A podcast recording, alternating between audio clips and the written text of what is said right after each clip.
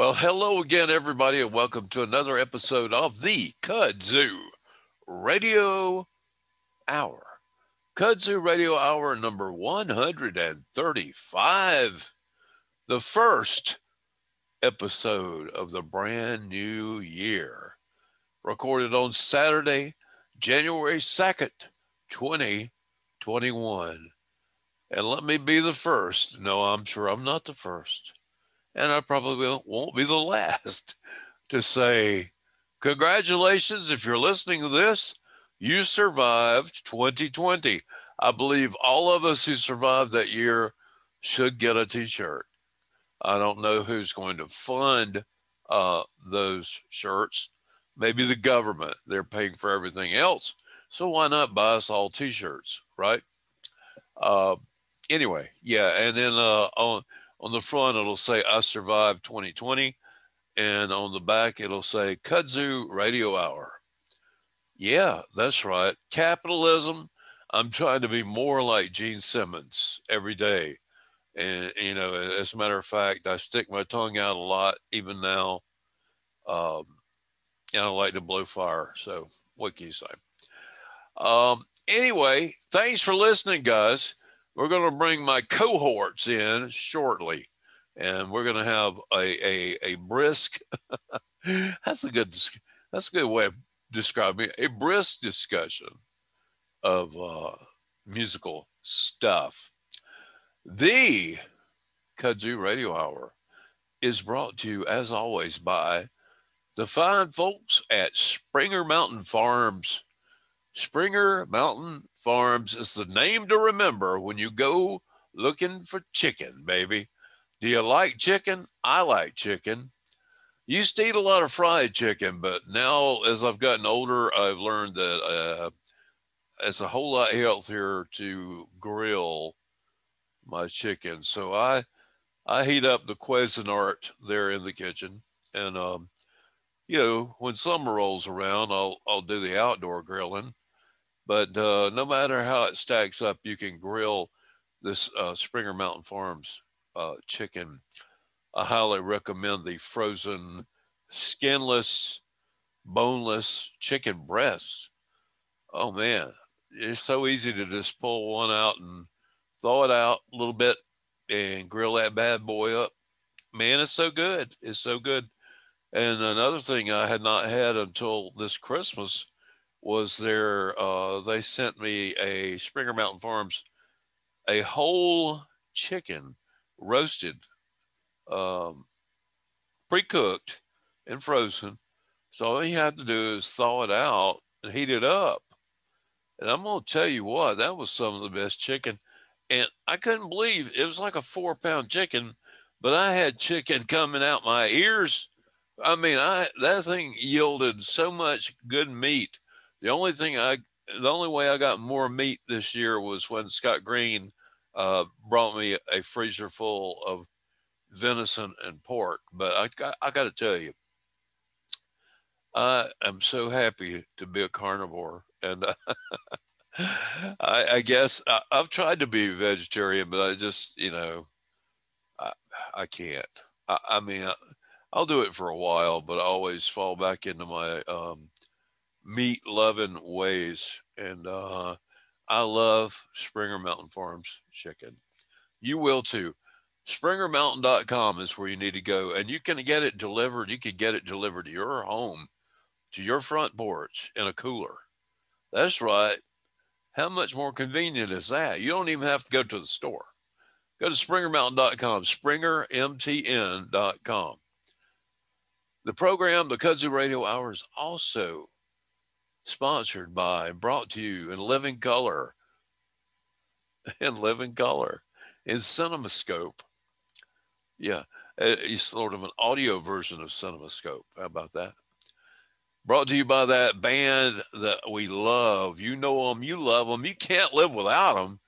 It's a band called the Boxmasters, uh, based out of Los Angeles, California and it's got that uh, that drummer guy, the drummer and singer that you've probably seen on your TV and your movie screens. Um, His name is Billy Bob Thornton, but we like to call him Bud Thornton. Uh, he is a great drummer and singer, songwriter, and he co-writes all of the songs for the Boxmasters with the extremely talented, extremely talented producer, engineer, guitar player, multi-instrumentalist, and songwriter J.D. Andrew. I'm going to tell you what, that guy has got more talent per capita than, uh, well, okay, I'm not even going to compare it. He's got a lot of talent. And together, uh, I like to say that the Thornton and Andrew combo uh, reminds me of, say, your Lennon and McCartney, or Jagger, your Richards, or, uh, you know, team ups like that. Just great songwriting. And their latest album is called Light Rays, and it is the best one ever, ever, ever, ever, ever. And that's a lot of albums, but it is fan freaking tastic. Take my word for it. You can trust me. Have I have I ever steered you wrong? Just name one time that I've steered you wrong. I don't think I ever have, and I know I never will. The Boxmasters have planned, uh, you know, of course, like everybody else, they were affected by the the terrible COVID nineteen, and uh, so their summer tour this past summer had to be postponed. But they've got it on the calendar for this next summer. Uh, not only a tour of the USA, but also going over to, you guessed it, Europe. So lots of excitement coming on uh, around, and uh, I'm sure they're um, they're going to have another album coming out for summer too. As a matter of fact, and uh, eh, I uh, being on the inside, on the inside, connect. I have connections, and I have heard an album that they've already got recorded called Boxmasters '66, and baby, you're gonna love it. So I'm thinking that maybe the next one. I don't know. They could always change their minds. They record so much, and it's hard for them to decide what to put out next. And that's always a good thing, right? The program, the uh, the big show here is brought to you also by our friends and fellow connoisseurs of alcohol, the, the band Foghat. Oh, take it easy. Yeah, right, baby. Take a slow ride. I love Foghat. Every guy, all the way back to first time I ever saw him live was 1973.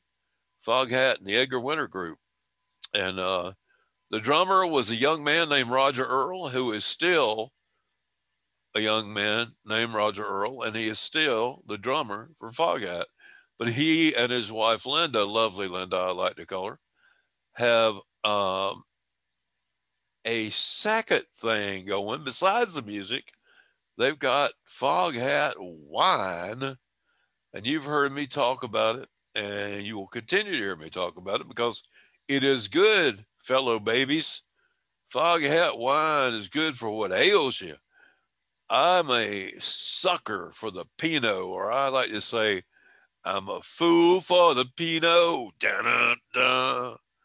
Yeah, that's right. I don't. The Foghat singer doesn't have to worry about me taking over for his job at all. not at all, baby.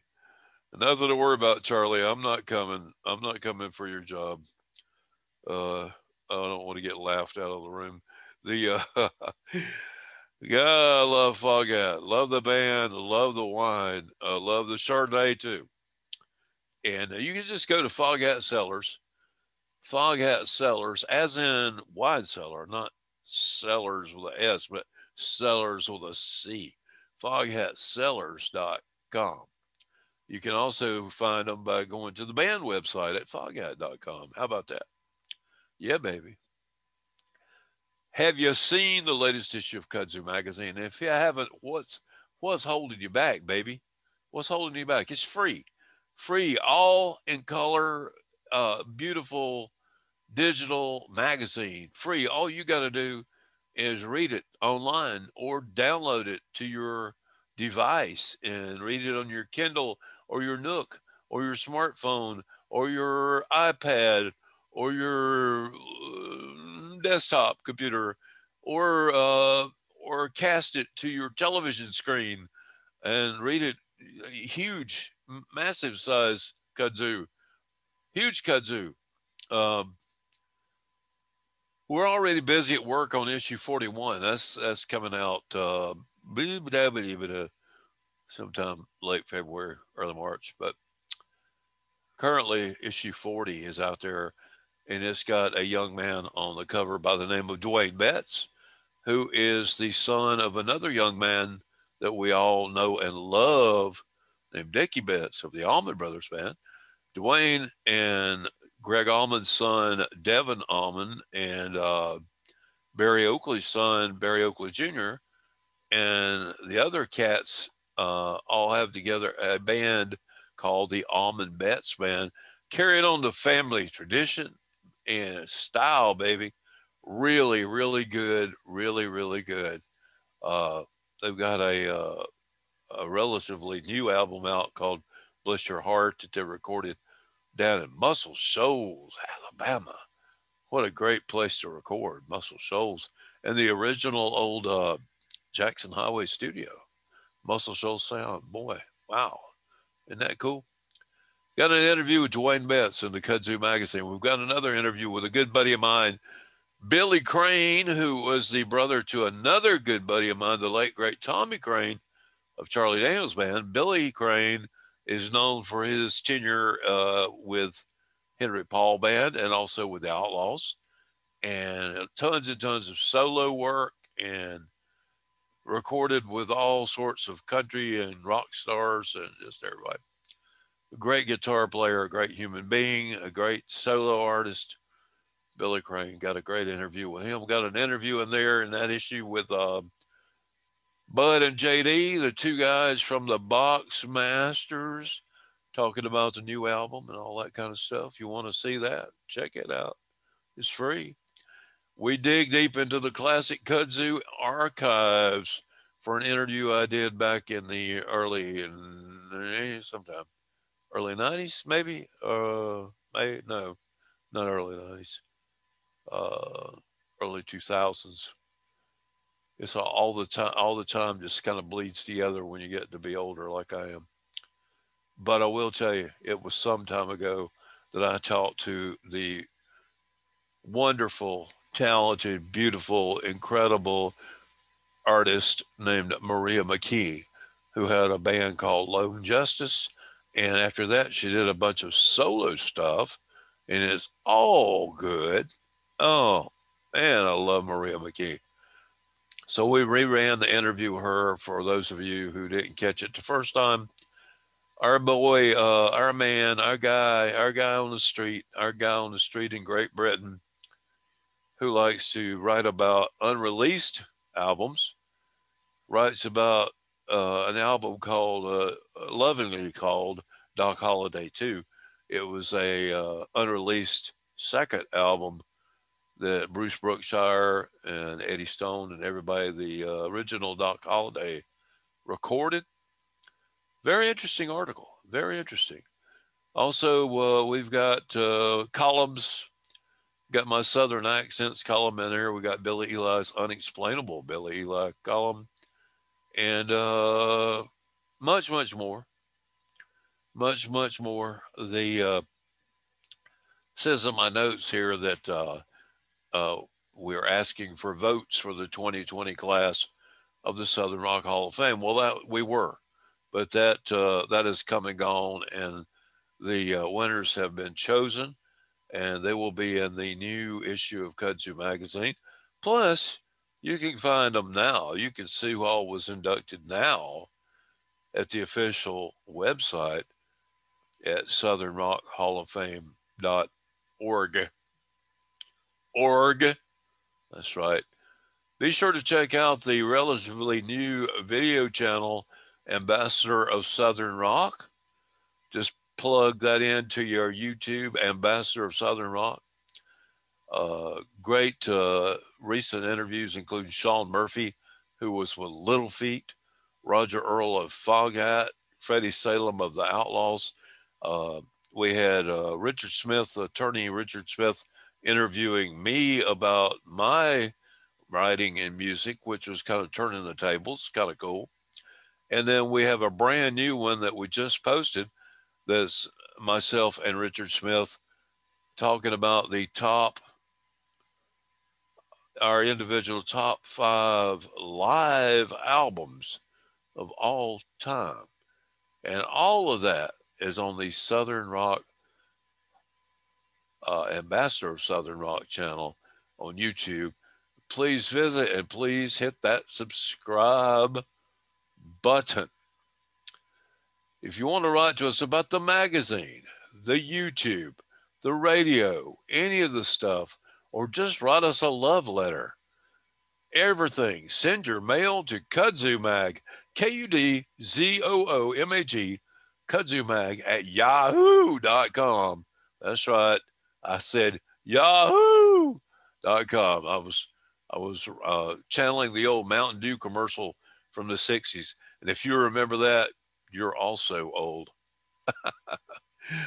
uh, remember with uh, the uh, Kudzu Radio Hour, if you have an Echo device, uh, if you have an Echo device from Amazon, you can say her name, and I'm not going to say it right now. Starts with an A. If I said it, mine would uh, sitting here on the desk would start talking to me and throw me completely off but the Echo device, and you you ask her to play the Kudzu Radio Hour from Apple Podcasts, and it'll uh, start right up. Also available on Spotify, Google Podcasts, Pocket Cast, Breaker, Radio Public, all over the place. we're we're all over the place, man. All over the place. So, all that being said, we're going to kick the program off today with a song. I always love this song. Uh, one of the great Texas artists of all time, a songwriter named Guy Clark. Uh, I'll never forget Guy Clark. He was uh, gotten to meet him one time. Great guy, uh, just an amazing talent and he did an album um, that I just dearly loved a few years ago, and it had this song on it called Arizona Star, and I just uh, that's one of these songs that I never get tired of. I like to play it. I'll play it over and over again if I get an opportunity. So anyway, that's what we got coming up for you right now. And we'll be back with all the boys and the whole Hee Haw gang right after this song from Guy Clark called Arizona Star. All right, folks, stick around.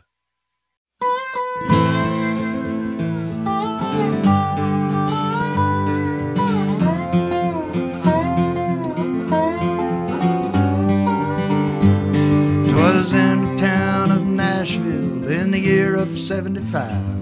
This Arizona star, she just fell out of the sky. She was shining like a diamond. She had tombstones in her eyes. She liked drinking, she liked smoking, she liked dancing in the eyes. She was a prima donna, prima donna, part-time Southern belle. Man, she should have been an actress, oh, she played the part so well. She might have been a singer but you really couldn't tell. She was Arizona star and she was born to give 'em hell. When you're cool, the sun shines all the time. So she always kept her shades on to keep from going blind. She was cool, she was out there so far. She was nothing less and nothing more than the Arizona star.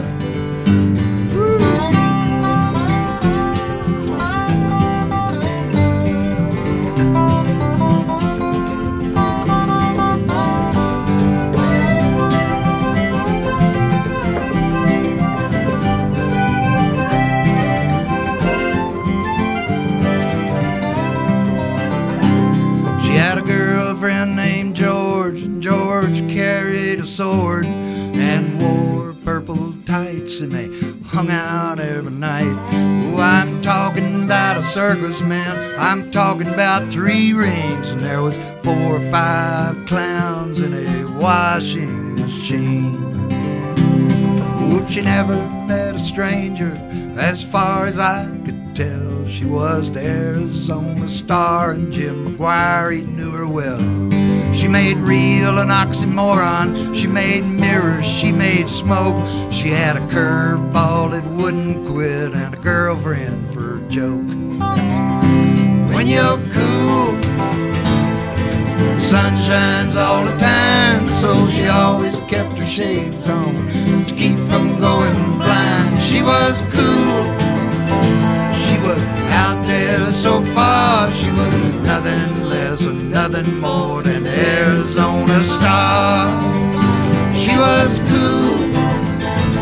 She was out there so far. She was nothing less, nothing more than Arizona star.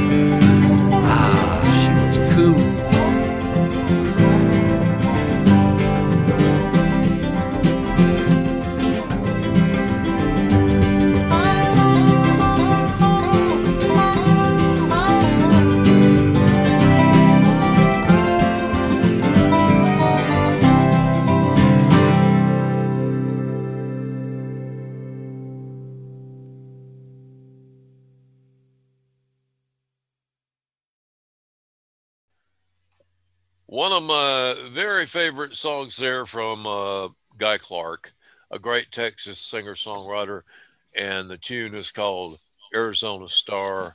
Man, the guy could uh, really uh, tell a story in song. I, I really like that a lot. Uh, welcome to the big uh, program, the big Kudzu Radio Hour. So happy to welcome back to the program, as always, my uh, favorite guys in the world, my three partners in crime. You know them, you love them, you can't live without them. Beaming in all the way from Massachusetts is Mr. Billy Eli, right here. Well, buff. Hey, bud. Hey. Uh, coming all from from Austin, Texas, is our other two partners, uh, Mr. Patrick Beach and Happy New Year, boys. Hey, buddy, and Jim Hemphill. Hey, y'all. Hey, y'all, that's a very southern thing. Uh, uh, hey, man, how's everything in the heart of Texas? Well, uh, other than the cedar, it's fine. Yeah, well, it is January. It is. Uh. I believe I believe I got a text from you saying something like that yesterday, and my response was, "I'm just really glad Whoville in the middle isn't in the middle of a goddamn cedar break." it's particularly cruel because this is the time of year when you, we get some beautiful days. It's going to be about 60, 60. 60 low to mid 60s today. Beautiful sun, and those are the worst days for the cedar to come in. right, and it's Oh. like being tear gassed. Wow, wow. Eh. Won't, won't be cutting any vocals for a couple of months. Well, Spartanburg, South Carolina, it's cold. It's it's it's not that cold, but it's kind of cold. Forty-eight to eh, forty-eight degrees right now, and um, you know, and uh, overnights have been like down to freezing temperature, thirty-three, and um, I I don't know. I'm one of these people that'll bitch about the cold, and then I'll bitch about the heat. So there's something always something to complain about, right? You don't, well, when you're don't need to talking limit about- yourself. Yeah, when you're talking about weather, I mean, I think that's why they invented weather the way they did, so you could always bitch about it. Who else remembers that poem from when we were kids? I remember this in elementary school. That uh, was it uh, whether the weather's cold or whether the weather's hot, we have to weather the weather, whether we like it or not. Uh, yeah, Uh-huh. I, I learned more in uh, elementary school from the street. I mean, from the playground than I learned in the books. That's for sure. Um, as a matter of fact, that's where I first learned about sex was on the playground. But that's another story. That's why uh, you can't go to the school anymore, right? that's right. that's right. And it, it involved the teacher, which is really, yeah, it's really dangerous. okay, man, really, can we skip over Yeah. You can skip over it if you want, but I'm going to sit here and dwell on it for just a minute because I, I just remember being reprimanded by the teacher. And uh, yeah. I'll tell you, man, if we're gonna if we're gonna trade stories like that, No. No, I wanted we're to hear the one. I wanted to hear the one, and this was great. This is one about Beach, and Beach wasn't there when he got told, or probably wouldn't have gotten told. Jim told it to me and Neil. Yeah, I- when, when Patrick wasn't there. Yeah, I think I, I, course. it turns out I might have embellished that a little bit. Mm, I can't wait until we're I can't wait until we're off the air to find out what this Was is that a about. fu- was that an alcohol fueled story? It actually might have been someone other than Patrick too. I don't remember for sure. ah, It just told better that way. yeah. Could have he, been he, anybody. might, he, might, he might have substituted Patrick because everybody Yes. in the room knew Patrick. Exactly. All right, guys, it's time for uh, high fidelity. I'm, I'm ready for you. All right. I'm ready, I'm ready for you guys now. I, it's just one question, but you got to give me three answers, okay? I want each of you to give me three answers when I call your name. Okay. The greatest ever R&B or soul group, not solo artist, but group. Ah, Yeah, damn, man, no, Bill. man. Uh, Sly, one, Sly and the Sly and the Family, Family Stone. Two, Parliament Funkadelic. How? Get the tear the roof. Uh, I, I'm I'm going more funk than soul probably. And you know what I'm going to say for number three? I'm going to say Prince and the Revolution. Oh, yeah. There you go. That's Oh, good. yeah. Good. That's good. Okay. Uh, okay. Uh, mine are the uh, Temptations, Temptations, the Four Tops, and the Stylistics. Well, I Oh, didn't think about vocal groups. I thought about bands. Yeah, know, that's like- what Oh, I yeah. was thinking about Yeah. too. So, but but those are great picks, Buff. I'm I sorry. would- you I would've- You, you've, Yeah. you've, you, you've, you've gotten to pick vocal. No, I'm just kidding. Stylistics, what a great. Oh gosh, I still love to listen to this stuff. Uh, Billy Eli, uh, three. Ohio players, man. Remember that Oh, great yeah. they had Fire. Fire. Man, what a killer horn section. Ow, ow, yeah. Uh, and R&B soul is the thing, right? yeah. So I got the Ohio players, Chicago before Peter Cetera was the lead singer. right. Okay, yeah. and uh, yeah, and and I could go way off base, and, but this would be starting a philosophical debate that we'll have at a different time. So I'll just. I'm gonna go with uh, what kind of got uh, picked as a as a disco band, but they really were a soul band, and they were a vocal group, the O'Jays. Remember them? oh, yeah. God, yeah. Philadelphia sound. Yeah, Awesome. yeah, uh, yeah, se- yeah. Second tier, uh, second uh, wave Philadelphia guys. Yep. Man, I tell you, I used to oh, I used to love to play um, in my solo acoustic. I used to play "Love Train" by the O'Jays. Yeah, yeah. What a what a great song, Just man. slow down on that, And, man. and and and they they uh, walked that line between their funk was kind of dialed back, but they walked the line between funk and R&B pretty well. Very well. Yeah, yeah. All right, Mhm. Beach, Patrick Beach. Come on, Booker T and the MGs. Oh Hey, yeah, man, yeah. Green onions. Green- yeah, and and actually, uh, they have better stuff than that. That's just their most famous. Yeah, the most famous. Yeah, Oh, yeah. True. Yeah, And they were the, and they were the Stax house band. So you know, yeah. so everything. it- Played on everything. my my implicit number two is everything that Stax put out in the golden era. Second, uh, second is Ray Charles. I have just loved his stuff for decades and never had the opportunity He's a to see wonderful him. group, Ray Charles. Yeah, we weren't allowed to do groups, man. Because, right? Because I was going to do Isaac Case till he said Yeah, no, it's no solo artists. All That's right. So Uh, I'll, I'll okay. There's a second for Parliament Funkadelic, and think, think, think. Ray Charles and whoever do his band was. Ray, Ray Charles and the Raelettes. Ray There you Lance. go. There you go. or, There, or whatever done. boot That's or it. whatever Bootsy's band was after he went after he uh, peeled off on his own, man. Rubber band. Bootsy's rubber band. That's it. Yeah. Yeah. Yep. Oh, All right. Bootsy That's a good one. Man. That's funky. You That was guys are good- getting funky on your soul. Oh yeah.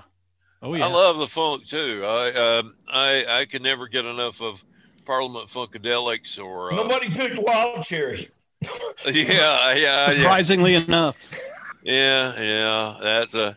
It's so funny. I ended up being friends with the lead guitar player. Um, they played on play that funky music. His name is Bryan Bassett, and he is now with who? Foghat. That's right. Has been Hmm. for years. Yep. But uh, he just shakes his head when you ask him about Wild Cherry. You know, like, well, we got a gold record. Uh, okay. That's good. Man, that, that was a that, man. That wasn't a bad song. Just they weren't really a fun band. Yeah, not at all. Not at all. Um, Yeah. oh, all that being said, let's uh, let's do uh, let's move right on headlong into uh, recommendations. I know I've got one, but I'm not going to go first. Jim, do you have a recommendation? I do. I hold it here in my hot hands. Woo! Let's see. Was under the tree. It is Keith Richards and the expensive wine. Oh, live Oh. at the Hollywood Palladium, December Ah. 15th, 1988. It is Great. a beautiful reissue, remaster, two beautifully pressed, I might add, vinyl records. Um, you know, so it's a double live album, although the sides are short because it probably could fit on one, but it sounds amazing. It sounds amazing. Now, Keith sings the songs, except for a couple that Sarah Dash sings, who and she is terrific. Singing "Time Is on My Side." Okay, Um, and you're you're saying that like Keith's vocals weren't terrific. you know I, and i've often said you know uh, traditional traditionally good vocals aren't that important to me keith is right on the line man so he's sometimes he goes over the line of going a little bit too far but it's a terrific record uh, it sounds great um, uh, it- it's a great band. Steve Jordan on drums. I don't like how he tuned his snare, but it was the '80s, so we'll we'll let it get away with that. And uh, Waddy Wachtel on on on lead slash rhythm guitar. And fortunately, it's not visual, so we don't have to see him do his pole dance like he does in those. little God, And, uh, Yeah. God, that was disturbing. and and you know it's it's it's there's some there's uh, you know there's a couple of cuts that the Stones did. Of course, there's a, there's a version of "Time Is on My Side" that Sarah Dash sings. Like I said, there's a version of "Happy," of course, that Keith sings from uh, from "Exile on Main Street." But mostly it's stuff from the "Talk Is Cheap" record, uh, Keith's solo record, which was a great great record, and it's just a terrific little package. Uh, and uh, you know it's it's it's more Rolling Stones than the Rolling Stones were back in that era, probably. So Yeah. terrific Did- record. Check it out. Did you say it's a double album, Jim? It is a double album. It is. Oh. A, it's. I think you can get it on one CD, but it's it's uh, it's it's two vinyl records, but there's only like three songs per side. It's a Of short yeah. double album, but it's it sounds great, and my pressing is awesome. It is dead quiet and just on the turntable sounds fantastic. Well, uh, according to uh, my buddy Paul Hornsby, if uh, if they put less songs on it, that means that you got a better quality pressing vinyl. Yeah. It's true. absolutely, That's true. absolutely, Um, absolutely. that's really cool, man. That is very cool. Uh, recommendations: Beach, Patrick Beach. I'm gonna. I uh, Jim caused me to make a last minute substitution, but I'm gonna uh, add a postscript to mine. But uh, speaking of live albums, this was an offering for Record Store Day from the Drive By Truckers. oh it's- man, Yes, it's a record store performance they did at Plan 9 Records in July of 2006, just a few months before I first saw them at Austin City Limits uh, Music Festival 2006, at which Jason Isbell met his future wife, Amanda Shires. So- They're still kind of nobodies back then. Isbell's still in the band, still the best iteration of the band to my mind. And they're playing a free record store event, and they played long enough to fill up six sides of vinyl. It's uh wow. it's still it's still floating around on the internet. I got my copy from uh, Newberry Books and Comics in Boston, and uh, it's a really really terrific set. The one that I had intended to to recommend, and I still want to because I was really kind of blown away by it. My wife and I last night stumbled across this show that you can stream called Becoming You, and for want of a better term, it's about child development. Now we're all we're all parents here, we're all dads, and uh, I've learned a lot. Like when they're very very young, babies don't have any separate sense of identity outside of their parents. They they just think they're part of a of a unit of a single thing, and they don't really develop their own own identity for two thousand days or five years uh, until they learn to do something or get into something that makes them a little bit distinctive, be it ballet or taking pictures or learning to swim or whatever. It's shot all over the world the US, the UK, Nepal, Borneo. There's these fishing people in Borneo that live in the sea on houses on stilts, and you see this little girl like swim from one house to another for the very first time.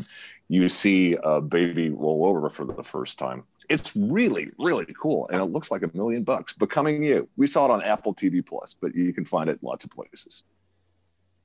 Um, I have to tack a little story in. Uh, Patrick, I always uh, am. Um, it always uh, makes me happy when you re- recommend anything by the drive-by truckers. And uh, I just want, I love, I love that band a lot. I do too. And I'm, and I'm gonna, t- I'm gonna tell you my connection quickly. Uh, back in the uh, 90s, uh, my brother-in-law Jay had a band in Greenville, South Carolina, a punk band called the Dog Killers, the Dog Killers, and uh, the drummer was a young man by the name of Brad Morgan, and uh, we we used to do lots of gigs together, and all of a sudden, you know, one day he comes into rehearsal and he says. Um, uh, I got an offer to go with uh, another band called uh, Drive By Truckers. And it was like, oh, really, man? It sounds good. Yeah, they're down in Athens and blah, blah, blah, blah. And uh, we thought, you know, well, good for him. It's not that big a deal. But yeah, it was kind of a big deal because, uh, you know, that was his ticket. That was his ticket to ride, baby. Oh, Brad, man. Love Brad. Love the uh, Patterson and uh, all the guys. Um, I've always been a great fan of them. I mean, they they work.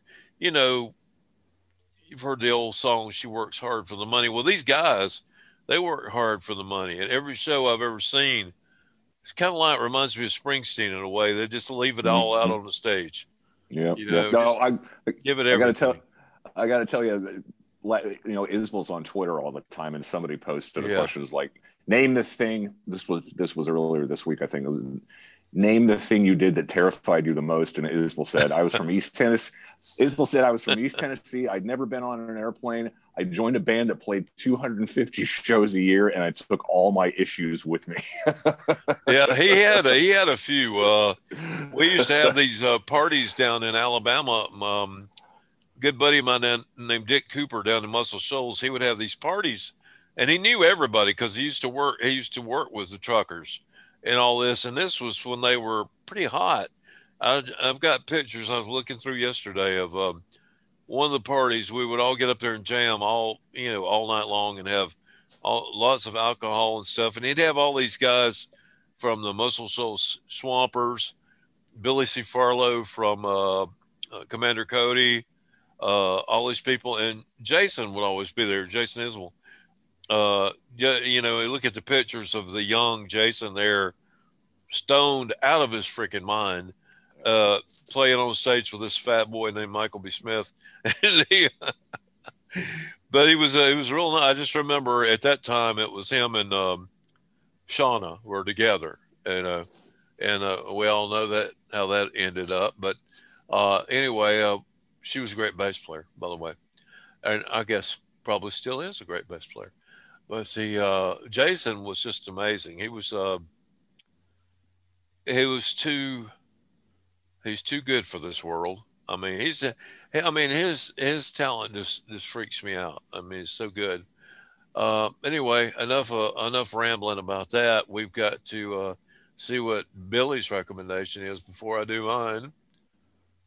Billy, do you have a Uh, recommendation? I do, man, because uh, I stumbled. Uh, uh, yeah, today's topic is liner notes, and I didn't do those because I was binge watching this show that I found on Hulu called Letterkenny, and it's started out as a YouTube series, and uh, they there's a lot of seasons now. It's seven or eight years old, uh, and I binge watched everything from their first episodes to the, the last thing they've done and there's a new season coming out. And it's uh set in this fictional small town in uh in ontario. And it's uh i think it's really funny because it's uh it's almost like a canadian it's it's like a live it's like a live action canadian version of like king of the, the king of the hill. You got all you got this small town you got these these uh real distinct groups. You got the farmers who are the Hicks, and you have the you have the uh, dopers, and they're called the Skids. And it, it you gotta watch. You, you, I can't do it justice trying to describe it. You have to watch it. A lot of the humor is really dry. I, I will warn you. Uh, there, there's a lot of good stuff in it. It's got a little more bathroom humor and fart jokes than I usually like, but if you can tolerate those and get down to the good stuff, there's some good stuff in there. Letterkenny. That's great. It's great. Cool. Well, uh, my recommendation, uh, the first thing I thought of when I started to recommend this was a guy named uh, Jim Hemphill, and I'll tell you, you'll you'll understand it momentarily.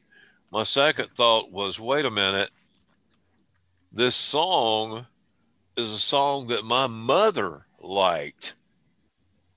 Yeah, it's a, this is a three CD box set reissue that I just got by Johnny Thunders. Que sera, sera. Whatever will be, will be. And it has the uh, Que sera Resurrected, in which they took the album and a bunch of bonus tracks, remastered it, and put his guitar up front where it belongs instead of buried in the mix. Uh, the second album is live in Europe, and it kicks ass. It And the third one is the original album plus bonus cuts.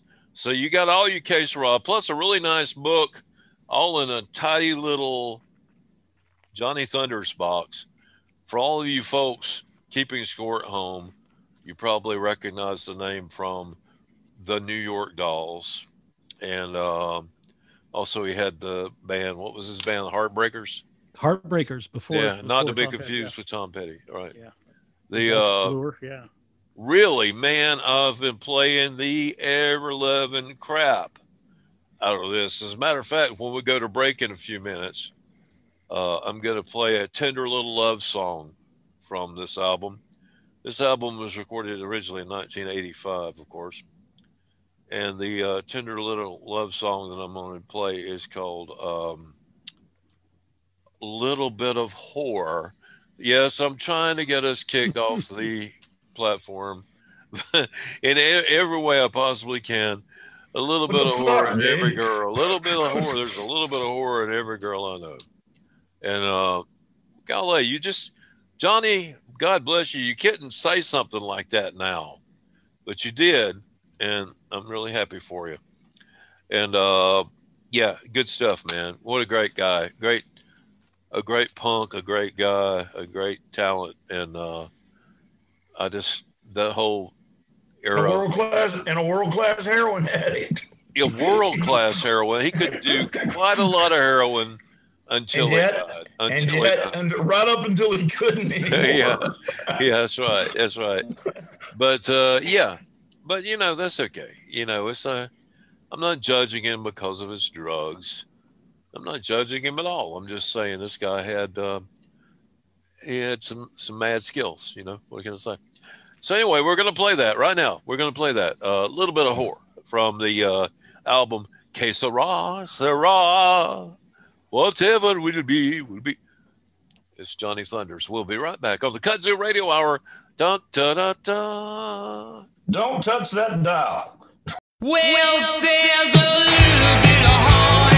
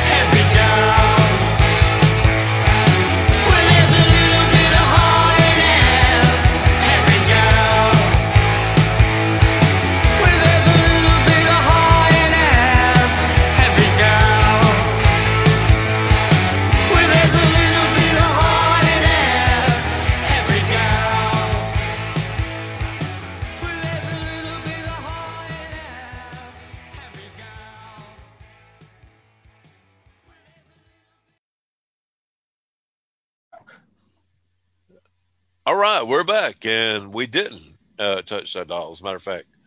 And we're back now. That was Johnny Thunders and uh, the Tender Little Love song, Little Bit of Horror. That's right, baby. I was trying to go for the three songs that play today, the most uh, songs that were as completely unlike one another as humanly possible. So we had Guy Clark and Johnny Thunders, and uh, the last one today will be Jimi Hendrix. So My God, wouldn't that be a super group?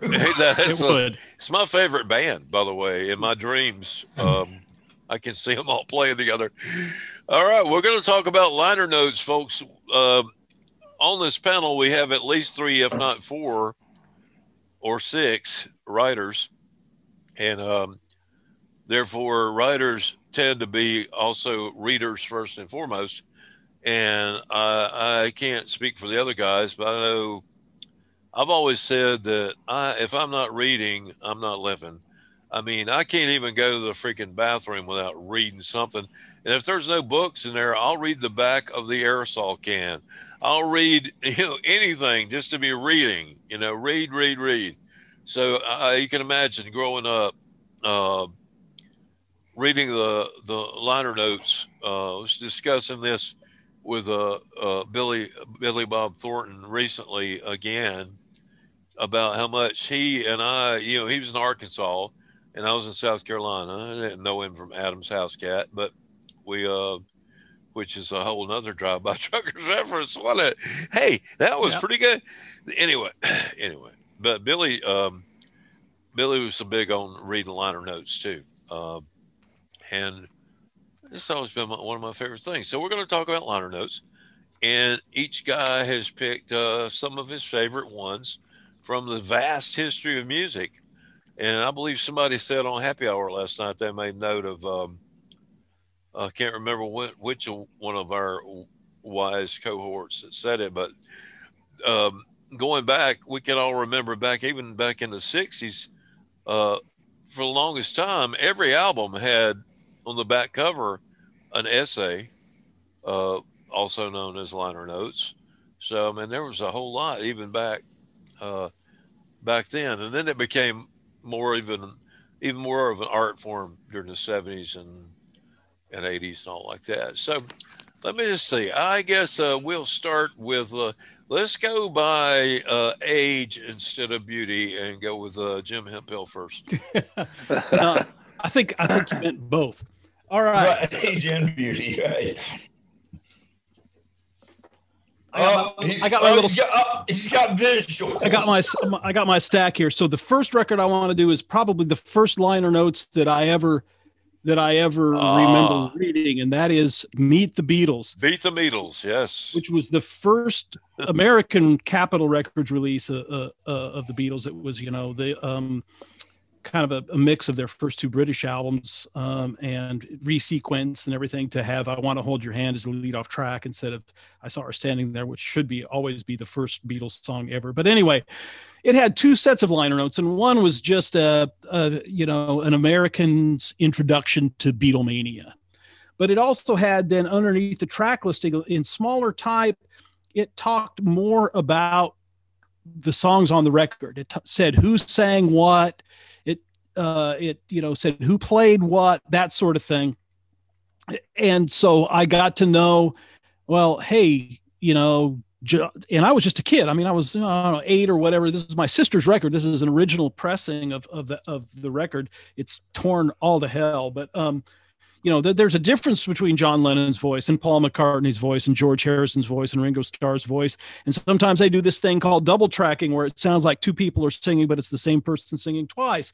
And uh, all this uh, kind of was my introduction to getting what I call inside the music and not just listening, but realizing the different component parts that make up music. And I think my fascination with that probably stems from listening to this record that's still in pencil in the corner says 498, which was, I guess, how much how much my sister paid for it back in the early 60s. So that's my first pick is is Beat the Beatles. Good choice, man. My next pick is going to be one that maybe Mr. Beach has as well, um, but these are these are some of the greatest liner notes ever, and it's the first Replacements album. Sorry, Ma, forgot to take out the trash. and, the reason that these are great is because it's Paul Westerberg's handwritten comments on each song, and they are very brief, but they are fantastic. Uh, for example, um, there's a there's a song called "More Cigarettes," and it says, "This could have come close to rockabilly if we had taken the time." uh, you know, um, I mean, isn't the reference to one that was uh, written 15 yeah, minutes yeah, we after it was finished recorded? fin- finished reading finished writing this a half an hour after we recorded it. Um, this song, yeah, th- this that song is happens to a lot of people, though, man. this song is proof that Chris Mars is one of the best drummers we could find at the time. So you know, it's it's wise ass. And when you know when Robert Christgau reviewed this record, um, his little capsule record guide review was over half of it was just quotes from the liner notes. Mhm. So you know, so that's uh, that's uh, that's an that's an endorsement. My next one is also replacements related, and it's the box set Dead Man's Pop that came out, which is a a reimagining of their uh, next to last record, "Don't Tell a Soul," and uh, I, this is this is one of my favorite box sets of all time. Um, for it, musically, it presents the record with radically different mix and different sequencing that I greatly prefer to the original record, which is one of the reasons that I like it so much. Absolutely. And it also includes a full uh, of a, a- the full version of uh, Inconcerated, which came, which was a promo only five or six song CD that came out back at the time in the late '80s, and now has the full concert, including when the guitars uncontrollably f- fed back and had to be tamed. But anyway, um, it's got two two great essays in it. One is by Bob Mehr, who wrote the the biography of the Replacements, Trouble Boys, and it delves more deeply into the recording of that record and how trouble how much how troubled it was going with different producers and in different studios. And it's not by any means my favorite Replacements record, but I think the story behind how it eventually got made is extremely interesting and it's it's a more detailed version than what's in the the actual biography. And then there is a a essay by or a, a- some notes by matt wallace who uh who got to do his original mix uh, for the record 30 years after the record came out. And he talks about what he did differently and why it sounds different and why in to my ears it sounds better than what uh, I think it was Chris Lord Alge did the. Yeah. I can't remember if it was Chris or Yeah. his brother Tom. Chris Lord. Okay, Chris Lord. yeah, and uh, anyway, it, it it sounds different and better and more open and you know it's it's just a it's a great record and he explains all that. So so that's uh, that's my next pick. Um, my fourth pick is the briefest of of them all. And um, I can read it in full. And it's the third Joe Jackson band album called Beat Crazy. Now, Joe Jackson put out his first two records, Look Sharp and I'm the Man, were terrific, terrific, you know, late 70s, Elvis Costello ish, Graham Parsons ish, just uh, loud, fast pop with, with a little bit of a punk edge stuff. And I was very excited for, for Beat Crazy to come out. Beat Crazy came out and it sounded different and it sounded confused and unhappy. Uh, and it was frustrating because he had such a great band. Graham Maby, the bass player, is just off the charts great. He was definitely the bass, the best bass player they could find at the time. He, he was he was the best Right, bass yeah. player a lot of people could find. I- Well, well, one of the best bass players. it's, uh, you know, you know that that's funny because uh, you know uh, uh, uh, Elvis Costello's uh, bass player, what's his name, Thomas was was was in the in the uh, in the uh, uh, attractions was terrific as well. But anyway, the, the entire liner notes, other than the you know the credits and the lyrics, consists of the following: This album represents a desperate attempt to make some sense of rock and roll. Deep in our hearts, we knew it was doomed to failure. The question remains why did we try? and that on its face is, is, is, is shed some light on the contents of this record, but it also shed some light on what Joe Jackson did after that, because his next record was a big band record called Joe Jackson's Jump and Jive. Mhm. And then his record after that was Night Night and Day, which had his big hit Stepping Out, which was kind of a I don't know what you call it. It wasn't exactly rock and roll. It was kind of it wasn't jazz. It was kind of I don't know cocktail party music or something, but it was some terrific writing. And it, you know, Joe Jackson started out as this rock and roll guy, and rock and roll, for whatever reason, got too confining for him, and he wanted to do other stuff. And he tried, and so this is the both the liner notes in the record are the sound of him trying to reconcile him being a rock and roll guy and him deciding that he's not. And and I like it because not like I said, not only does it shed light on this record, but it sheds light on what he did after that as well. So uh, so I like that. Uh, my last one i've got i'll try to make the story brief but we back when we were recording the billy eli band record amped out we were doing it in my old studio and it was hot and we were under a time crunch and we didn't have a bathroom. And, and we were doing it on a uh, we were doing it on a standalone tascam digital recorder. And so i was doing guitar parts and mixing it and uh, engineering it. And uh, at the end of the night the only way to back up the session because we had to keep a backup was it had a, a cd-rom burner in it and you had to burn the entire session to cd-rom and by the time we were almost done we had about six cd-roms worth of material on there so and they burned really freaking slow. Like it would take 15 or 20 minutes to burn one. Yeah. now I don't drink when I mix or or or produce, but I but I always have to have a few drinks when I'm done, and so that gave me an opportunity to to uh, back up everything, pour some Drink. whiskey, pour some whiskey, not beer because we didn't have a bathroom, so I drank whiskey. And what I would do is listen to jazz records while that was going on to kind of come down. And and I try to stay in my lane when I talk about jazz because I'm not anything close to an expert in jazz, but I I, I enjoy listening to, to to a lot of it, and uh, you know I can kind of understand it more than I can appreciate it. But anyway, one of the jazz records I would always reach for was Miles Davis, kind of blue, and it has fantastic liner notes by the great Bill Evans, the great pianist Bill Evans, called "Improvisation in Jazz." Where he talks about the theories of about it's it's brief, it's short, it's only a few paragraphs, but talks about uh, uh, jazz improvisation and then has a short little explanation of the five tracks on the record and and and what they are musically and and that sort of thing and and it's uh, you know those blue, old blue note records always had great liner notes but the, but the ones for kind of blue i always i was hung on that to to try to you know get get some learning about jazz from one of the from one of the greats so that's my number five so there i go Like it.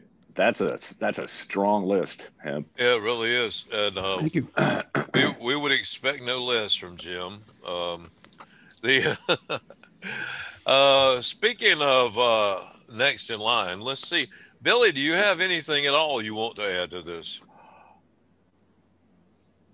he's not there Oh, he's not there. I'm sorry. I had to I had him covered up on my screen, so I guess he doesn't have anything to add. Uh, at Patrick, least not at this time not at this moment. Yeah. Patrick, how about you, bud? I'm not there either. yeah, I'm not All right, there. uh, I'm not there either. I'll go. I'm going to lead off with the one and only, uh, uh, the, the great Robert Gordon, who wrote the liners for Big Stars. Keep your eye on, or keep an eye on this guy. Great, great set. Great, great insights into the band.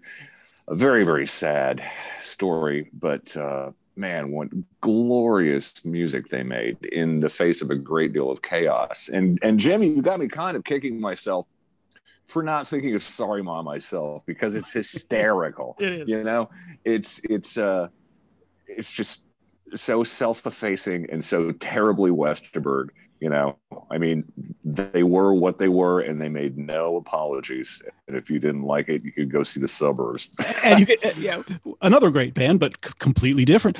You know, you Right. could, the thing is, you could read those liner notes and pretty much tell what the record's going to sound like. Mm-hmm, mm-hmm. Exactly. But I do have a replacements pick. and it's along the lines of yours, and that's uh, again Bob Mehr's liners to uh, to the uh, "Pleased to Meet Me" box. This was the best sounding record that they made with Jim Dickinson uh, down in Memphis, and uh, Mayer has, of course, you know, made himself into sort of the uh, replacement scholar with Trouble Boys, with which Gibson or uh, with which Jim mentioned, and uh, and then the liners to the "Pleased to Meet Me" set, and uh, "Don't Tell a Soul" set, which I think has been nominated for a Grammy, hasn't it, Jim? I think so. Yeah. Yeah, yeah, yeah. Um, I mean, he's basically drawing on his research for the book to shed some insights, much as he did with the Pleased to Meet Me box on, or with the Don't Tell a Soul box on those sessions. Uh, finally, get getting to the bottom of the story of how did Tommy's vomit get on the studio ceiling? Things like that. I, I really like Mehr's writing. He's not flashy, but he's a very, very dogged and committed researcher. I've mentioned uh, this third set before, but uh, Harry Smith's anthology of uh, American folk music is one of my favorites on Smithsonian. And the book that comes with that is, geez, it's got to be 50 pages or just a little less. And the liners are written by a lot of people, but my favorite essay by far is one called The Old Weird America by Greil Marcus. Marcus was, uh, you know, a true intellectual and among the first to bring real academic rigor to writing seriously about popular music, even though a lot of those songs on the Harry Smith anthology weren't popular at all. Uh, Marcus also wrote a famous book that I sure wished I still had, but I left it on an airplane somewhere called Lipstick Traces, which which uh, runs the history of punk rock back to the anarchist and Dadaist and surrealist movements between the world wars. I remember I remember reading it one summer I was in college and I left it on a plane and I never finished it. But I was thinking even before I left it on the plane, I'm not smart enough to get this book. So I'll have to give it another go. But anyway, Greil Marcus's essay, The Old Weird America, really sheds light on on every one of these. I think it's about 120 tracks on the on the set. And also, speaking of Miles Davis, uh, the liners, the liners on the back of the original uh, uh, Columbia issue are are pretty great. Jeez, Columbia traded treated that record horribly. They sped it up in some versions. There's a you know it was recorded in 1958 or thereabouts, and uh, in one version, the first version I had, there's a picture of him from the 70s. You know, it's like no, no, no, no, no, that's not him. But as far as notes, you cannot beat Francis Smith's. Uh, I'm sorry, Francis Davis's liners to the 50th anniversary reissue of Kind of Blue really gets granular about those sessions and how quickly they went and dispels to a certain degree the myth that Davis was writing some of those charts in a taxi cab on the way to the studio, yada, yada, yada. And finally, I got to give a shout out to my friend and old old colleague, uh, Michael Corcoran, who, after he left the Austin American Statesman, became obsessed for years with this all but lost to history obscure gospel musician from the early 20th century named Washington Phillips. And Washington Phillips had this amazing, haunting voice, but nobody could figure out what the hell that was he was playing. So, uh, Corcoran spent years running it down, and it, it's it's kind of like a keyboardy thing, and not. I'm just not even going to attempt to describe what instrument Washington played. But um, Dust to Digital issued, reissued, I should say, everything that Wash Phillips did and uh, called it uh, Washington Phillips and his Manzarene Dreams. And Corcoran wrote the liners to that. And he also was nominated for a Grammy. So, so of course, he went to the Grammys and he wrote about it a little bit afterwards. This was just two years ago. No, it's 2021. Officially, it's three years ago because it was in 2018. But he said, uh, "All right, so I didn't win, but because I'm Corky, I did manage to find a free buffet backstage." so that's my last one. Michael Corcoran Washington Phillips and his Mandarin Dreams. That's my five. I'm out. Oh yeah, baby. Nicely Wow. done. Thank you. Yeah, yeah, I like that. Um, all right, well, I guess I'll uh, I'll do mine, and uh, uh, Mr. Eli is uh, must be on his Griffey call, uh, the the weekly call that he has with his son. It's pretty cool. Um, I'm gonna do my five here. Let's see. Let me make sure I actually have. Uh, make sure I have five. One, two, three, four, five. Yeah, I am.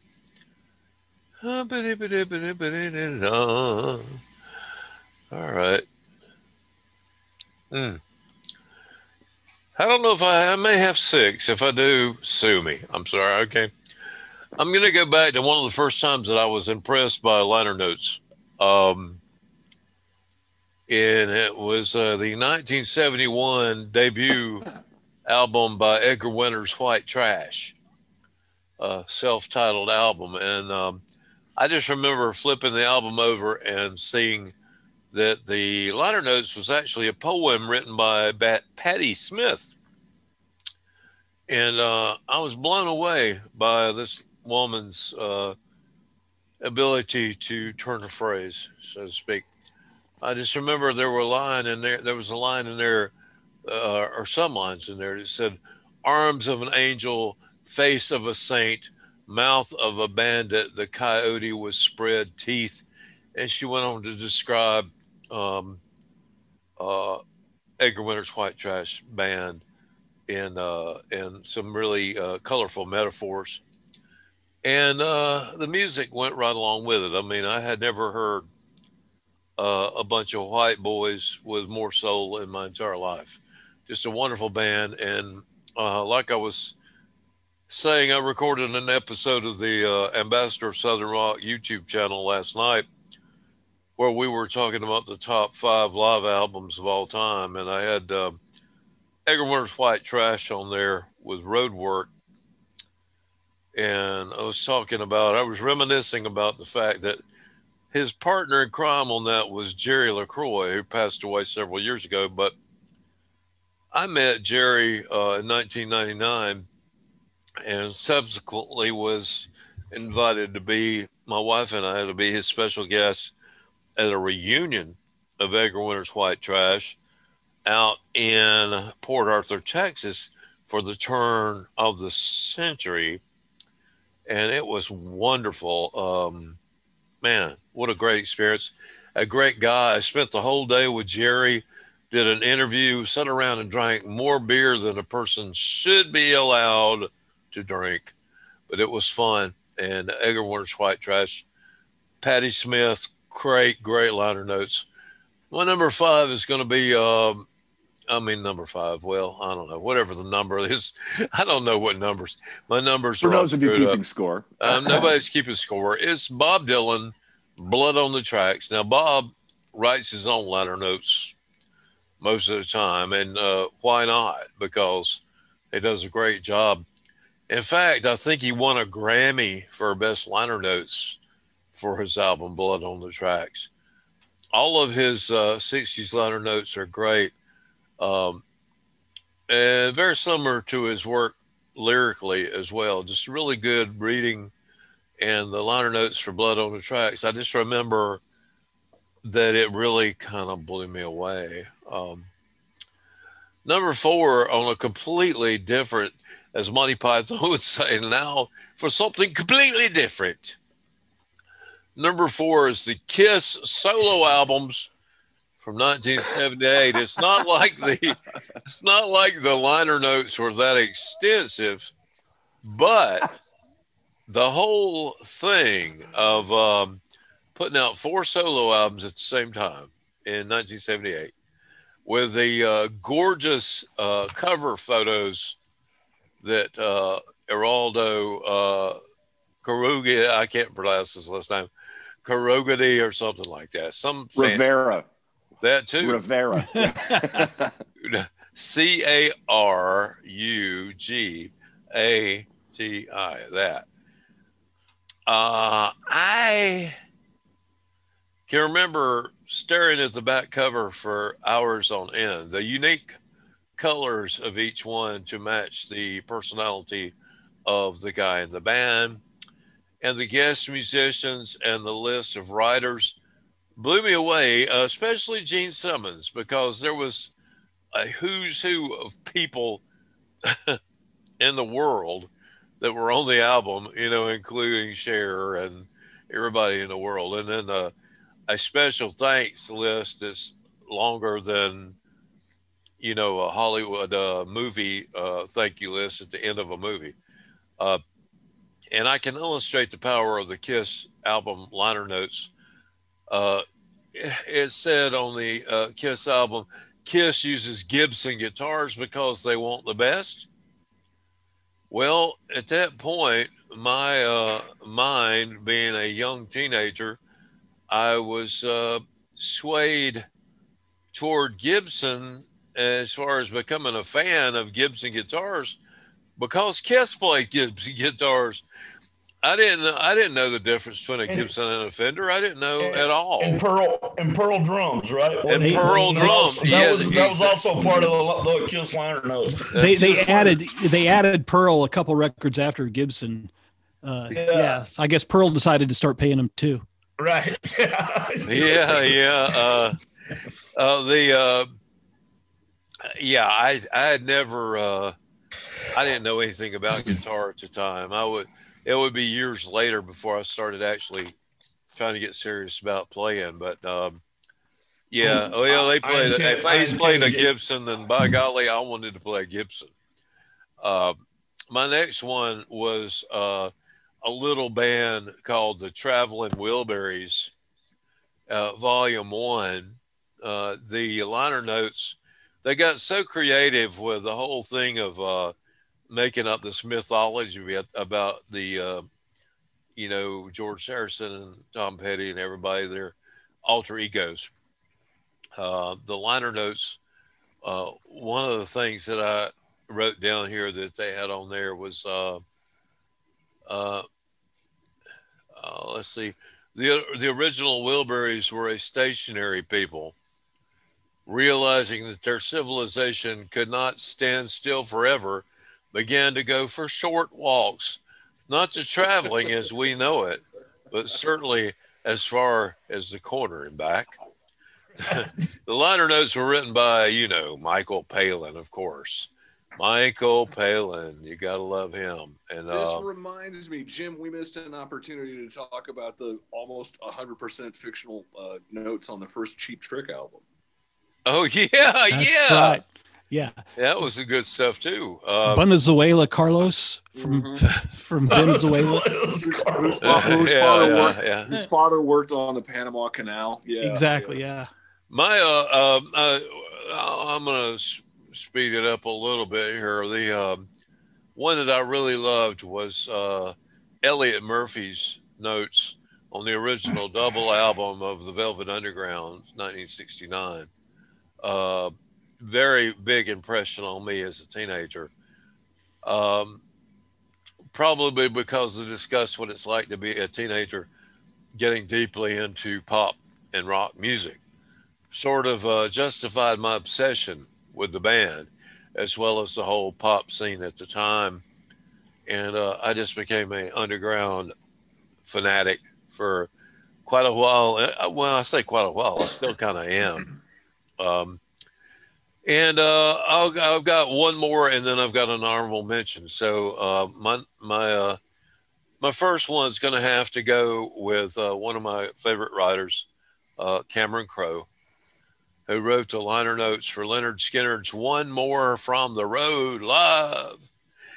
And uh, he had quoted Ronnie in there, Ronnie Van Zant, saying, I sure am glad I don't wear shoes when I'm out there singing, whispered Ronnie Van Zant. I love to feel the stage burn. Yeah, I know what you mean, buddy. They must have had uh, quite a tolerance for heat in those days. I, I imagine their souls were on fire quite often, as much heat as uh, Skynyrd brought to the stage during that uh, period of time. I mean, yeah, if I go the rest of my life and never hear Freebird live again, it would be okay. But Yep. I gotta say that when it first came out, you talking about when it first came out, and the first time I heard the live Skynyrd album, a T for Texas and all that stuff, blew me away. And then I already liked Cameron Crowe, so when he wrote the liner notes, I'm like, okay, I'm sold. And the other one I just want to do is an honorable mention. Um, I love to say uh, an album, uh, mention an album when I've got a good friend who actually played on the album. And I've got a good friend named Denny Walley, who was a guitarist with Frank Zappa. And he played on this album, Joe's Garage. And uh, Zappa wrote some hilarious liner notes that include the words desperate nerds and high offices all over the world have been known to enact the most disgusting piece of legislation in order to win votes or in places where they don't get to vote to control unwanted forms of mass behavior. Thank you, Frank. Frank was uh, had a way with words. Uh, Zappa, yeah, baby. And that concludes my never-ending list of wonderful liner notes. And that being said, Billy Eli, did you have? I did not. I told y'all earlier in the show I didn't make. Well, I, I thought you were going to mention the the liner notes for your own album. I I thought you had Nah. a really good liner notes on that album. I, Uh, the, the, the ones you wrote, those lines Yeah, the one I you wrote, wrote. yeah. yeah, that uh, yeah, that was yeah. uh, Oh, that- Excuse me, I'm hurting my Yeah, arm here trying to pat my own back. Well, here's the problem with that, man. It- It's not that you didn't write great liner notes. It's not that I don't didn't think that the liner notes were great, but it's kind of this. I don't remember which album you wrote the liner notes. Oh yeah, I think it was the inexcusable Billy Eli. inexcusable. Yeah, Yeah. Oh, yeah. Yeah. That was a great one, man. And you talked about, I don't know, like all the acoustic, probably stuff that we did on there. I just remember putting in there something about tequila and swallowing the worm. But the yeah. uh, Well, you know, that really, that really happened. Was- Of course he did. That's a true story. The uh, that's funny on the name of that album though. The, uh, okay, the real album is called what? Unexplainable. Oh, that's it. Yeah. Yeah. Sorry. I always call, I always got it wrong, and I would tell people it's called Unpredictable Billy Eli. Yeah. In, it's- in, in, incorrigible, incorrigible, that's another good one. irredeemable. Uh, Irredeemable is another good one. Unforgivable. Uh, well, now depends on which judge you're talking to, but right. yeah. Judge Judy. Anyway, Oh, Judge Judy. Um, yeah, I hadn't to appear before her yet. All right, folks, this is going to wrap up the program for today. And don't you think it's about time? By God, Uh, the uh, I want to say, uh, you guys, I've got a um, mission for you for next time if you decide to accept it. Just remember, as always, that once I give you these instructions, your computer will self-destruct. So just. Mine, mine can self-destruct. I probably wouldn't notice. it's already destructed enough. right, pretty much. There was a song by uh, Alice Cooper back in the 70s on, uh, on an album called Muscle of Love. It was called Big Apple Dreaming. I got to thinking about that and I was like, okay, guys, our category is going big, big Apple Dreaming. What it's going to be is best bands or artists that came out of, you guessed it, New York City. Huh. Uh huh. Wonder who Jim will right. pick. oh let man. me think. Let me think on that a minute. Uh, okay. I'm done. Yep. yep All right, he's got his- yep, he's yep, got I got my- Yep. got his list right now. Don't even have to write it down. Damn. Uh, but it can be anything, and, and it can be and if you can find a country artist from New York, that's fine. Punk, country, Uh, rock. I'm uh, sure. I'm sure you can. I don't have one right off the top of my head. Yeah, but- me neither. Me neither. Me neither.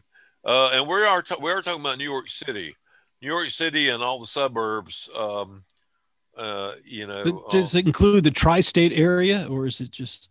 just New York City and the uh, the borough. Five boroughs. Yeah. Okay. Includes Long Island? Queens, includes Long Island too. Yeah. Does include Long Island? Yeah, So- Long so- Island. Boys Yeah. to Colts in the mix then. So, so we're all gonna have we're all gonna have Billy Joel. I mean, that's obvious. Billy Joel will be. I, I've only got uh, man. I only had Billy Joel. I had him five times. They will. You know what? Be you know what would have been great. You could have heard Billy Joel, man, played with Guy Clark and Johnny Thunders. Yeah, That would have been beautiful. I'll probably put uh, Billy Joel number one and, and his daughter Alexa Ray, who's kind of pretty, pretty girl. Number two through two through five. Two through five will be Alexa Ray Joel, and um, and then somewhere in there will be Garth Brooks. Oh wait, no, he's from Oklahoma. Never mind. Well, mind. here's what I think you, you could do, and you, this won't mean anything to you, Buff, but uh, but Jim and, and Patrick, y'all remember when uh, uh, KGSR had uh, Kevin and Kevin in the morning, and I don't remember Kevin Finney, and I don't remember the other Kevin, but uh, Kevin O'Connor, Kevin O'Connor, O'Con- Or Kevin- right, yeah, yeah. And man, Finney did the longest stretches of logic to make any artist a lone star. And so, and it, I mean, and so I used to make this joke. I'm listening to the the new album by Lone Star Paul McCartney. he, he, he would make these he would make these giant stretches of logic to, to place artists, you know, to give them some kind of con, uh, Texas connection. So I'm going to do that with the big with the, our Big Apple thing, and I'm going to go with my number one choice is Big Apple Hank Williams. He almost certainly was near New York City at least sometime. He had Here, heard of New. York City. He had heard of there people in New York City. There were some people there that probably owned his records. There were some probably people in New York City that had moved up from Alabama. Oh yeah, yeah. yeah, that's that. Ke- That's that Kevin Finney logic. There you go. No, that, that, those those guys on that show. If you if you ever flew over Texas, you were a Texan. You know. yeah, I mean- it, it really, it really was almost like that, man. I mean, the the the, the it was. They just had to. They had to give Lone Star status to everybody. Lone Star Ray Charles, man, because he because he recorded with Willie Nelson, who was born in Texas. Yeah, yeah.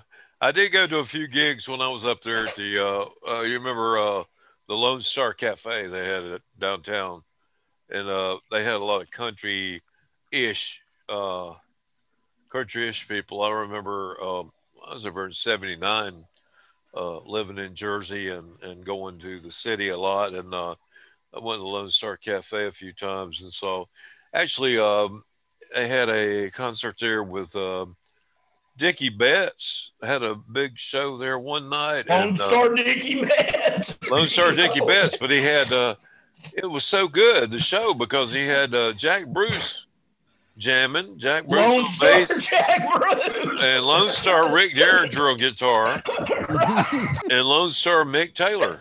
Uh, it was just Right. like all those Right. guys were all picking together. It was kind of cool. Yeah, yeah, five, four or five Lone Stars right there. Lots of Lone, lots of Lone Stars. Hey, that's yeah, there's a joke there, but I'll just jump right over it.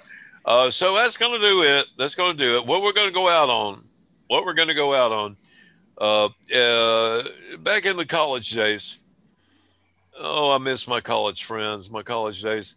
Had a redheaded guitar playing fool of a friend named Alan Heverin, just amazing guitar player, amazing. Uh, after he consumed mass quantities of beer, he would pull out the 12 string acoustic and play songs to our enjoyment and uh, and unbridled entertainment. And one that he played was a song that I was not familiar with that much at the time.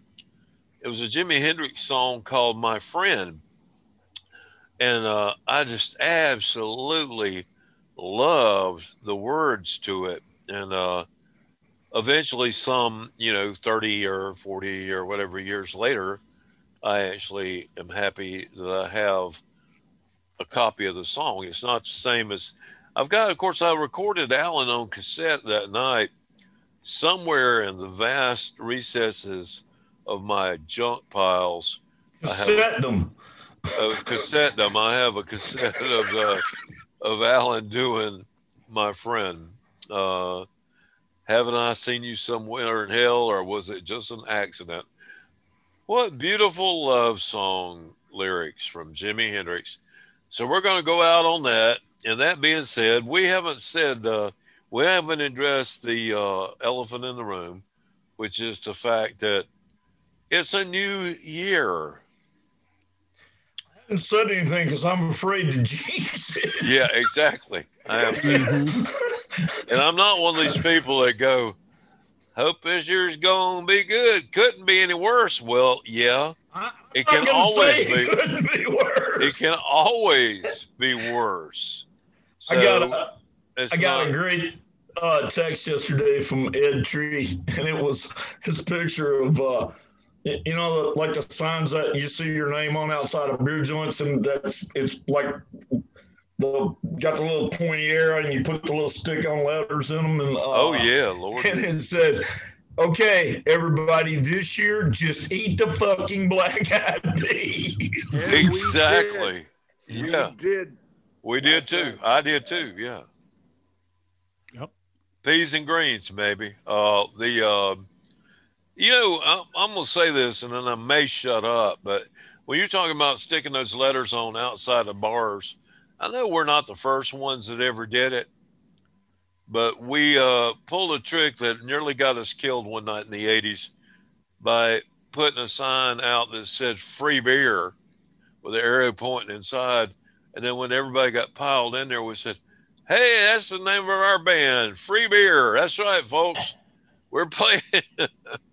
Yeah, it's a good So, uh, to get the living shit meat out of you. yeah, it's, uh, they didn't think that was funny. So well, then we not changed it. then we changed it to uh, Hall and Oates, uh, H A U L I N, Holland O A T S, Holland Right. Oats. right. Oh yeah. That's the country version of Hall and Yeah, you know, man, and you're right, and and those jokes just write themselves. Yeah, they, they do. Well, you know, You- It's a lot easier back you, then You because- can't coach that kind of. You can't coach that kind of humor. everybody uh, back in back in the eighties, people were easily uh, more easily amused. Now you have to work really hard, you know, for somebody to not call you out and say, "Man, that's a stupid joke." You know, back then it's Well, like, you know, oh well, man, that-. I like. it." Facebook Facebook memes have ruined a lot of that. It used to be, man, if you could just remember a bunch of dumb stuff like that, man, you could sound witty. But now, you know, the dumb No. stuff that you remember by the time you get around to saying it, everybody's already seen it six or seven hundred times. Yeah, that's right. Yeah, eh, there's not much you can't that you could post now that you know would um, actually surprise anybody. No, Pretty not much. much. But I I will think, we, I, think everybody we, by I saying think we should sue uh, Zuckerman or whatever the guy's name is that owns it. Zuckerman. Yeah, yeah, yeah. I think so too. All right, everybody, uh, say goodbye and happy New Year. Goodbye and happy New Goodbye and Year. happy New Year. All right, well, thanks, guys, and we'll see you all, all you cats in the sandpile, going out with some Jimi Hendrix. Here we go.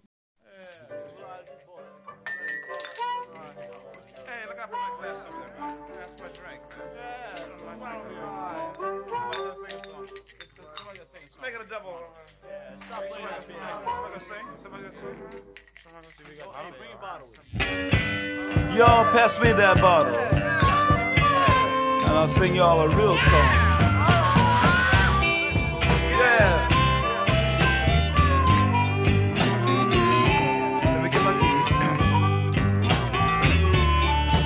Well, I'm looking through Harlem. My stomach squealed just a little more. A stagecoach full of feathers and footprints pulls up to my soapbox door. Now, a lady with a pearl handle necktie tied to the driver's fence breathes in my face. Bourbon and coke possess words. Haven't I seen you somewhere in hell? Or was it just an accident?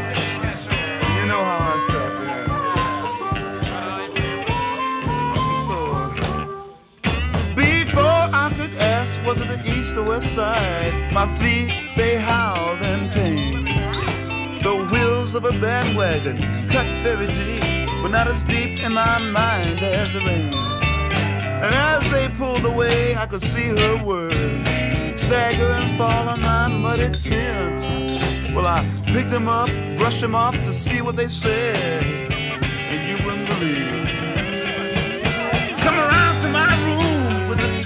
I bring along a bottle and a present. And uh, sometimes it's not so easy, baby.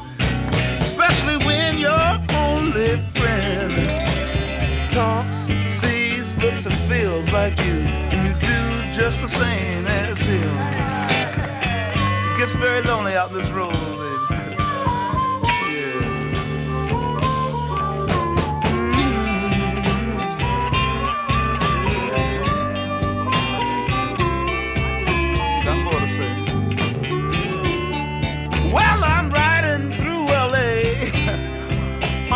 bicycle built for fools. And I seen one of my old buddies. He say, You don't look the way you used to do. I say, Well, some people look like a coin box. He say, Look like you ain't got no coins to spare. And I lay back and I thought to myself, and I said this. I just picked up my pride from underneath the payphone and combed this breath right out of my head. And sometimes it's not so easy, especially when your only friend talks, sees, looks, and feels like you, and you do just the same as him.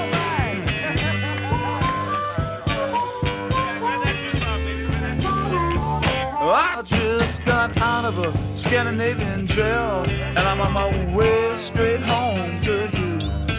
But I feel so dizzy, I take a quick look in the mirror to make sure my friend's here with me too. And you know good well I don't drink coffee, so you fill my cup full of sand. And the frozen tea leaves on the bottom, cherry lipstick around the broken edge. And my coat that you let your dog lay by the firearm. And your cat he attacks me from his pillbox leg. And I thought you were my friend too. Man, my shadow comes alive before you. I'm finding out that it's uh, not so easy. Especially when your only friend talks, looks, sees, and feels like you. And you do the same just like him. Lord, so.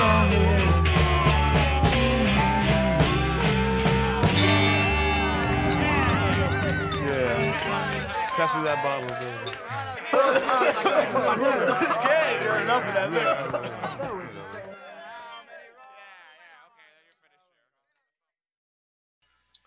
Wow. How much do we love Jimi Hendrix? Even after all these years, they wow. Hendrix just was just one of a kind. Great lyric writer, great music writer, phenomenal guitar player. I remember reading articles about him in Guitar Player magazine in the early 70s. Um, and they were talking about the fact that his hands were so big that he could reach around and use his thumb to chord on the low E string. Can you imagine? I mean, huge hands. And what a what an incredible talent. And I just love, love, love, love that song, my friend, from the great Jimi Hendrix. It's going to wrap up a uh, another episode of the Kudzu Radio Hour. First of all, thank you for listening to the program. Secondly, uh, thank you for supporting the program, as well as my other endeavors like the magazine, Kudzu Magazine, and the uh, YouTube channel, Ambassador of Southern Rock, etc. Thank you for those of you who support my uh, efforts as an author, uh, book author, and also those who support my music. Uh, you know, you've heard the term jack of all trades, master of none. Well, that should have my picture beside that phrase in the dictionary. I'm by no means a master of any of them, but I sure have been blessed to have a lot of fun. Oh, so much fun. I remember my teacher, my art teacher, back in probably ninth or 10th grade, Rebecca DeWeese. Uh, one year she married a Smith, no relation. She was a wonderful, wonderful art teacher.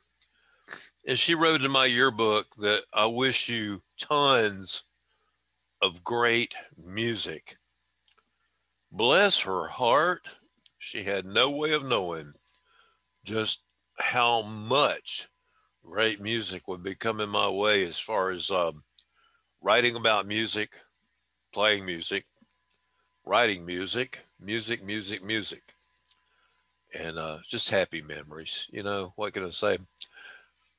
The Kudzu Radio Hour, as always, was brought to you by our buddies, our friends, our dear friends, Gus and Susan, and everybody there at Springer Mountain Farms in Georgia.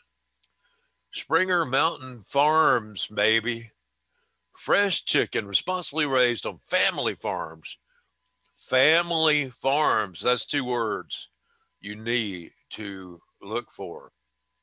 Yes, family farms, or they care about you. No antibiotics, no hormones, no steroids, no animal byproducts ever. So the chickens are raised properly. And a properly raised chicken will make for really, really, really, really, really good protein. That's right. I'm sorry. I apologize to any vegetarians who are listening, but I love my vegetables, but I also love chicken. I love, love, love chicken. It used to be fried chicken, but not anymore. In my older age, it's got to be grilled uh, or broiled or, you know, usually grilled nine times, 9.9 times out of 10. I will grill my Springer Mountain Farms boneless, skinless chicken breasts. Look for that beautiful blue label, uh, Springer Mountain Farms, in your grocery store. Or you can order it on your line and have chicken brought to your doorstep in a cooler. That's right. SpringerMountain.com, SpringerMTN.com. Not only is Springer Mountain Farms chicken healthier for you, but it also tastes superior. I, I challenge you to try, compare it to other chicken. Tell me, tell me honestly that it doesn't taste a whole lot better. Springer Mountain Farms. The program is also brought to you every week by a fantastic rock and roll band, baby. The Boxmasters out of Los Angeles, California.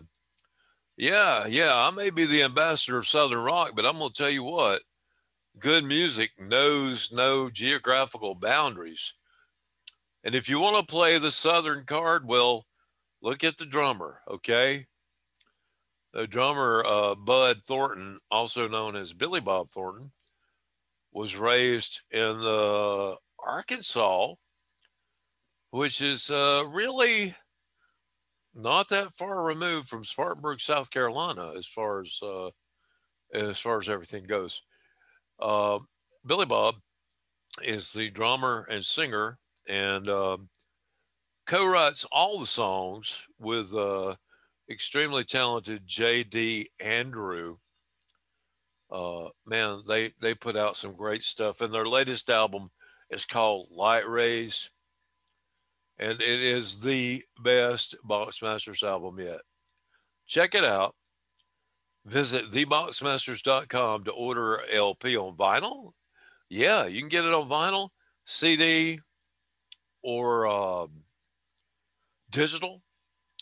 And also, you can order all sorts of uh, swag from the guys as well uh, theboxmasters.com and follow them on social media. be sure you follow the Boxmasters official on Instagram. It's updated every day by JD. Just all sorts of historic pictures of the band over the past 12, 13 years. Kudzu Radio Hour is also brought to you by our buddies at Foghat Cellars. Roger Earl and his beautiful wife, beautiful and talented multitasking wife, Linda, who also kind of acts, well, not kind of, she does act as his manager. Roger's the founding member, you know, that played in Slow Ride, on Slow Ride, Fool for the City, all those great songs. Foghat, what a the greatest boogie blues band ever, right? Well, they also make some of the finest wine you're ever going to drink. That's right, baby. Foghat Cellars. Get your Pinot, get your Chardonnay, get it all, all the good stuff, and you can get, uh, you can order the wine online and have it driven. Uh, excuse me. Let me try that again.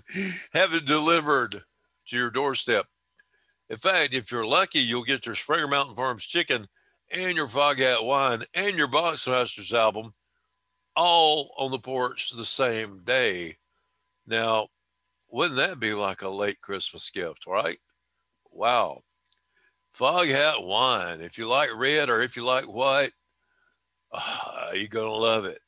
Red or white, you will not be blue.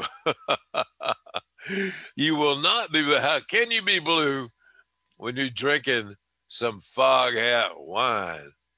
I say order one of each. And if that's not good enough, order a case of each. You can uh, order the wine and find out more at foghatcellars.com. That's foghat, C E L L A R S, as in wine cellars, foghatcellars.com. Or you can find them on the band website at foghat.com. Ta-da-ta-da-dee-da. So that's going to wrap it up. Now, next year, uh, next year, next year. Well, it's already next year. Michael, what are you talking about? It's already next year. Yes, it's 21. 21 and as strong as I can be. Hey, man, I'm feeling good about this year.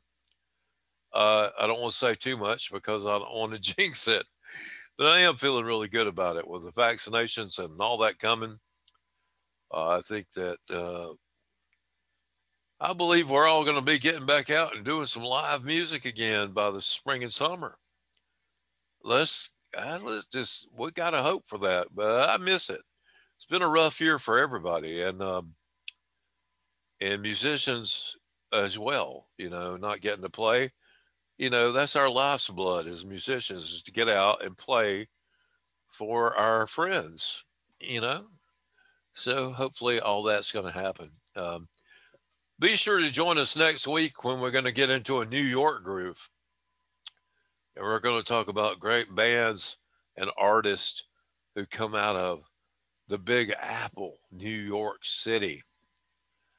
Thanks again to all my uh, partners in crime uh, Billy Eli, Patrick Beach, and Jim Hempel. And thanks to you guys for tuning in. And we will definitely see you again next week. Same bat time, same bat channel. Bye bye.